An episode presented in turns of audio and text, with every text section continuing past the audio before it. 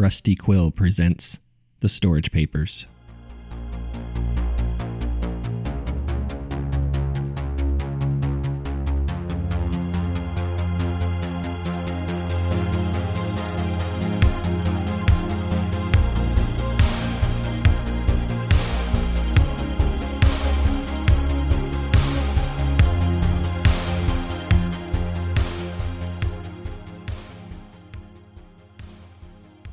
Shepherds.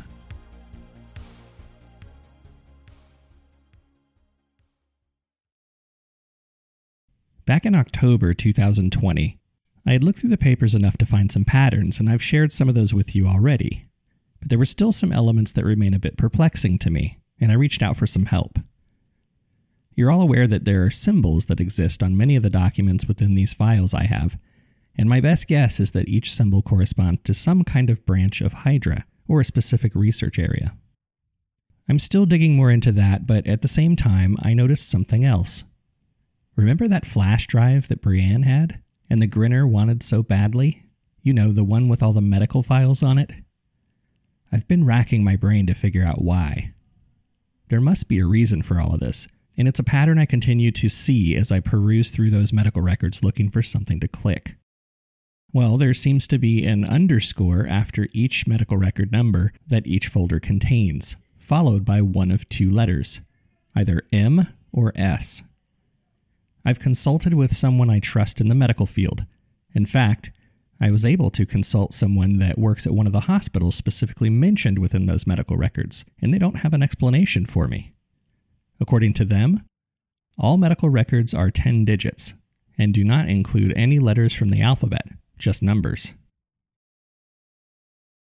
For that reason, I decided to reach out to Fourth Trumpet on Twitter with a DM. Now, I'm still not quite sure how much credence to lend this person. I don't know who they are or what percentage of their previous claims about specific aspects of the papers have any merit, but I'm hitting a dead end as far as I can tell. Of course, I'm only scratching the surface with the papers and being able to organize them but I'm really not anywhere close to knowing all of their contents enough to make some of those connections. I simply asked, did the letters M or S in reference to medical records indicate anything to you? I waited for a couple days for a response, which was kind of irregular, since all prior interchanges were within a matter of minutes. At first, I was a little concerned, but he, assuming it's a he, explained. I'm afraid this is beyond my current level of knowledge, but there's someone I might know who can shed some light on this for you. Give me a couple more days to get back to you. I thanked him and went about my normal research for several days. I'd just about forgotten I asked him a question when I received another DM. It said, Sorry I took so long. It was tougher than I thought it would be. Check your physical mailbox. There, you'll find an envelope with just your first name typed on the front, and on the back, you'll notice a stamp with a symbol you should be familiar with by now. You'll be exercising a certain level of ambiguity and trust in reading this envelope's contents, but as I said before, I'm not privy to all the plans of Hydra or its subsidiaries, though I am highly curious about the envelope's contents, so I'll be listening to your podcast. A quick trip to my mailbox revealed the envelope. My name was handwritten on the front, and on the reverse, a stamp of a seven fingered hand with an eye in the palm was placed across the seal of the envelope. Once back in my home, I made sure my shutters were drawn on my windows, and I sat down on my couch to open the envelope. For some reason, I hesitated. The realization that someone I don't know, other than Fourth Trumpet, who I still don't really know, hand delivering me a letter to my mailbox. This person knows where I live and likely knows what I'm involved in.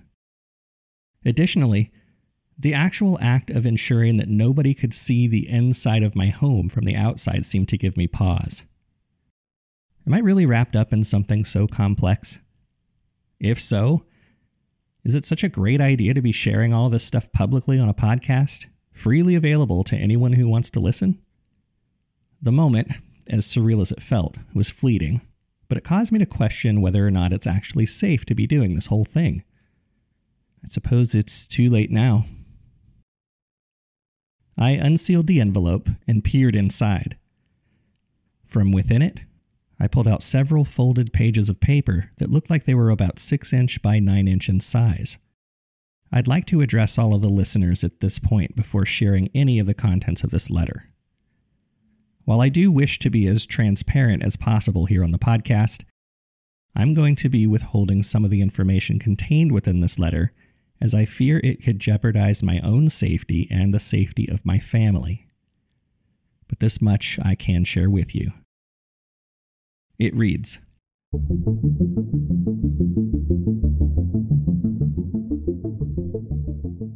Good day, sir. A colleague of mine tells me you've stumbled upon some documents or files that possess some letters that you've been inquiring about. I apologize for the delayed response, but as you well know, I must take precautions when collaborating on such things so that I don't become suspect myself. It took a while to accomplish, but I required your full name from my colleague, and our methods of private communication are somewhat inefficient within the confines of SCIC. Once I had it, though, I spent some time looking into our records for any matching correspondence. Having done so, there are aspects of your records that I cannot access currently, but from the looks of things, you may be well in over your head at this point. I'm not sure you realize the implications of what you're doing here with your little podcast. That said, I can't say I wouldn't be willing to put myself out there like that if I were in your shoes. It might even be beneficial by offering some level of protection. You're still alive, so I suppose that could be the case. But please, be careful what you share going forward. First things first. You were inquiring about the letters M and S in reference to some medical documents you say you've happened upon. The fact that those documents are available to you means one of two things. Either you have found a way past the SCIC file encryption yourself, or someone else did prior to them coming into your possession. I'm curious have you found a way to access all of the files yet? If so, perhaps we can find a mutually beneficial way to help one another. But I digress. Let me at least get to the point. The letter M is a label that I've seen many times before, but even back then, I wasn't part of that side of the project. I know it went hand in hand with my side, though, which involved the S. The S indicates that the patient is a shepherd. The master folder containing all of those patients' files should possess the symbol of a seven fingered hand with an eye in the palm. All of these designations were created by the Hydra team far before their solicitation of services from SCIC. I highly suggest you read up on these from within the documents in your possession so you know what to look out for. I'll explain more about that in a moment. The term shepherd, as I understand it, was originally created to classify patients' levels of psychic ability within a sleep state, specifically during the rapid eye movement stage when dreams occur. You may or may not know, based on the documents in your possession, the papers as you call them, that Project Hydra has long been experimenting with drugs that enhance one's ability to stay within REM sleep for longer periods of time. These experiments are even sometimes conducted outside the subject's knowledge during clinical trials, much like the MK Ultra project. I find this highly unethical, of course, which is why I'm happy to share some of my knowledge with you. These drugs have multiple applications depending on the recipient. The shepherds have the ability to observe and interact with people inside their dreams during REM sleep. It's an inherent ability, as Hydra learned in the early days of the project. This can be an act as harmless as one of them saying hello to the dreamer, or it can be used to implant ideas into the dreamer's mind. We call this process monitoring, and the people who do it were originally referred to as monitors. I worked directly with the monitors during the Cold War as part of an intelligence initiative and continue to focus on that area today. But once Hydra began conducting the drug experiments, their subjects began displaying certain abilities that required them to separate the monitors into two categories. Along with that split, they also split our team. One of the monitor groups was whatever the M means, but the others were the S group, which stood for the Shepherds, the group I was directly working with.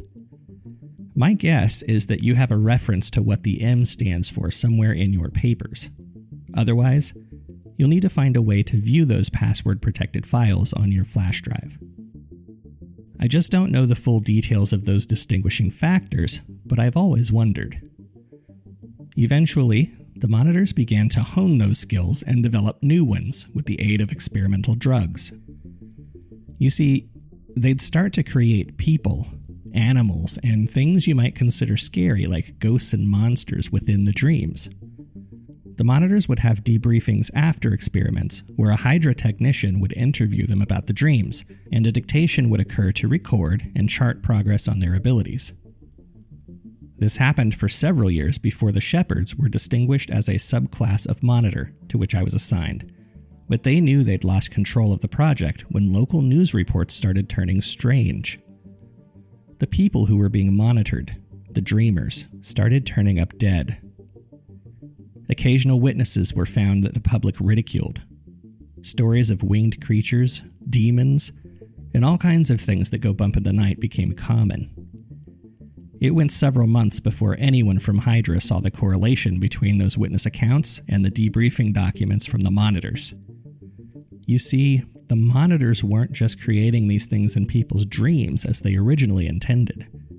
They would actually manifest themselves in the physical world as well.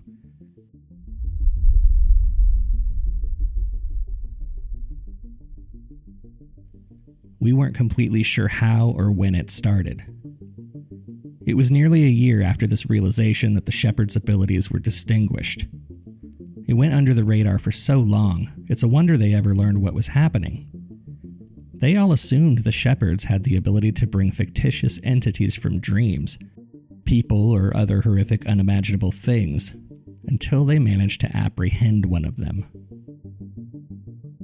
Few of us have the clearance required to identify the individual, but we do know that the person claimed they were transported from another reality into this one, and as a result, those areas of research became even more compartmentalized and required higher security clearance to be informed about. Best guesses by Hydra's top scientific minds revolve around string theory. That is, the idea that these beings weren't necessarily being created from Shepherd's imaginations, they actually brought them from a parallel dimension of existence, if you will, into our own. Just think about all this implies for a moment. If this is actually possible for the Shepherds, and I believe it is, at what point would you consider their presence in our own dimension paradoxical? Or do paradoxes even exist? I've listened to some of your podcast, and I recognize an element of familiarity in many of those documents. While there's a lot you're sharing that I can't account for, there are some definite overtones that could likely be from a shepherd, and I'm willing to put money on whatever the M stands for may account for some others. Either way, these abilities had implications much more widespread than just espionage.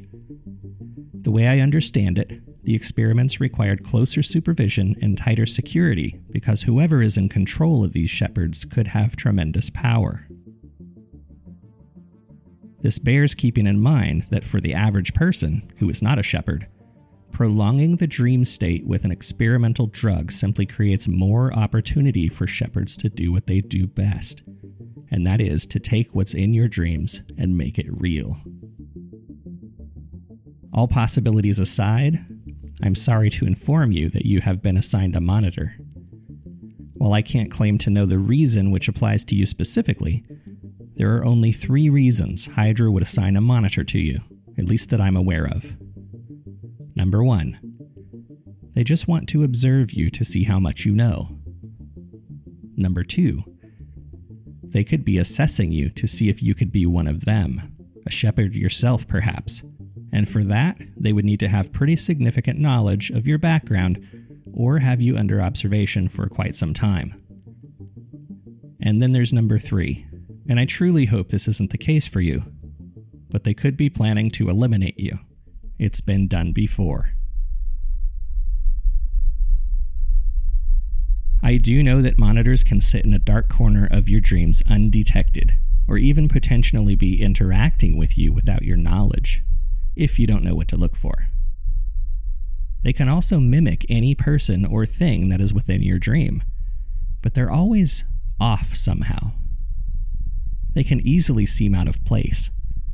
You might notice an unusual feature, or they might walk strangely. For this reason, they attempt to avoid using recurring dream characters in those they are monitoring, but they have been lingering in your dreams for a while before they'll know how to do that.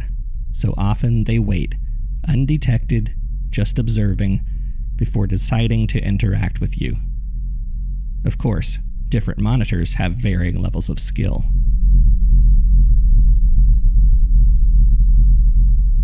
You need to develop the ability to identify them, and that starts with a lot of practice.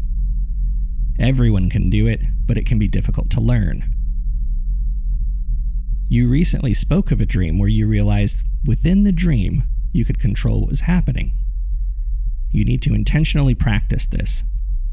Once you reach this state of dream awareness, make a point to throw some changes into your dream to see if anyone or anything looks out of place.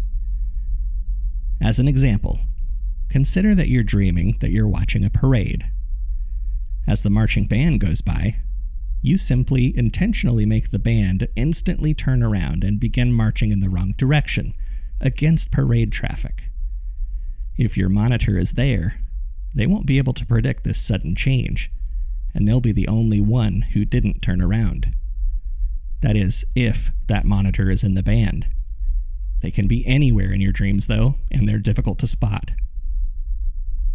The more skilled they are, the harder it will be for you to detect them. Most have been trained in evasion techniques, so you'll need to think outside the box and get creative in order to spot the good ones. I would highly suggest that you, if you have the ability, that is, get your boy Nicholson's help. I worked with Preston in the beginning, and he's incredibly gifted. I always suspected he was a bit more than they gave him credit for, but that's neither here nor there.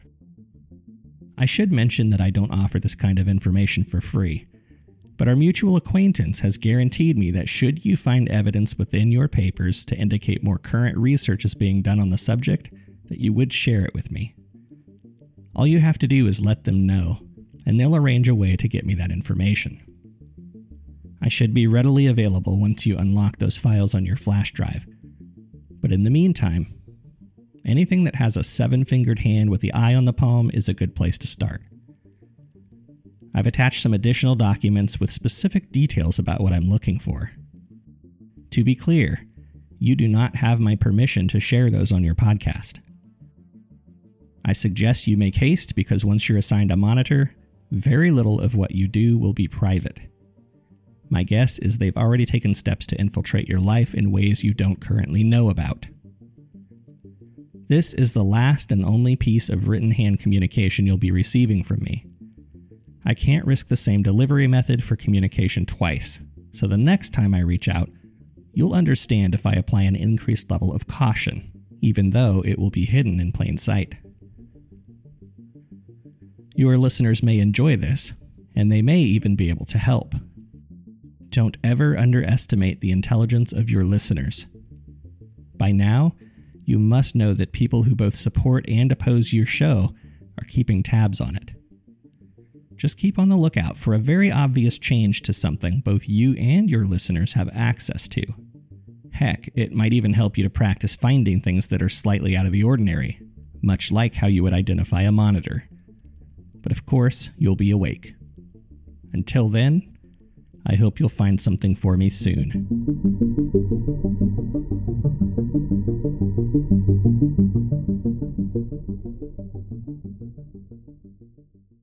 The letter wasn't signed, but I've read it to you in its entirety.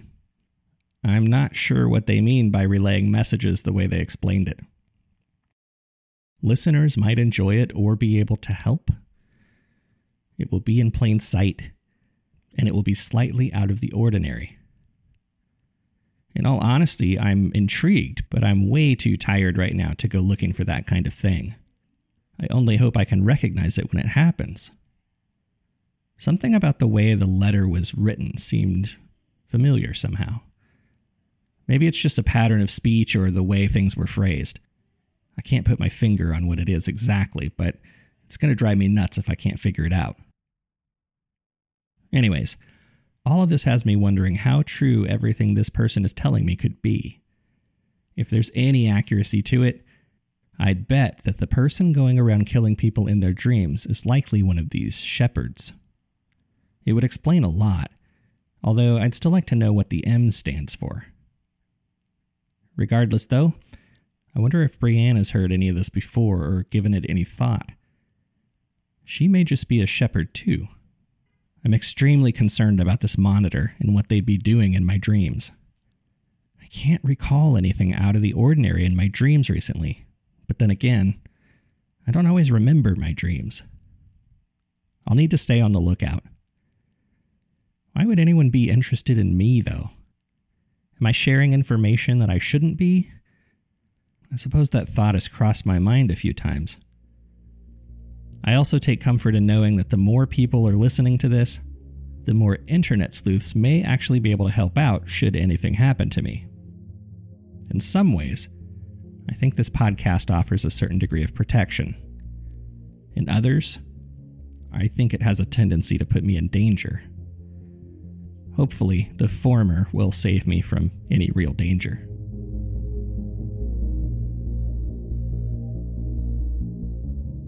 Thank you for listening to The Storage Papers, a Grinner Media production.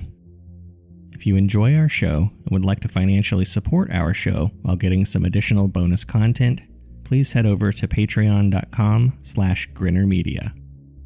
We'll be back soon sharing more documents from the storage papers.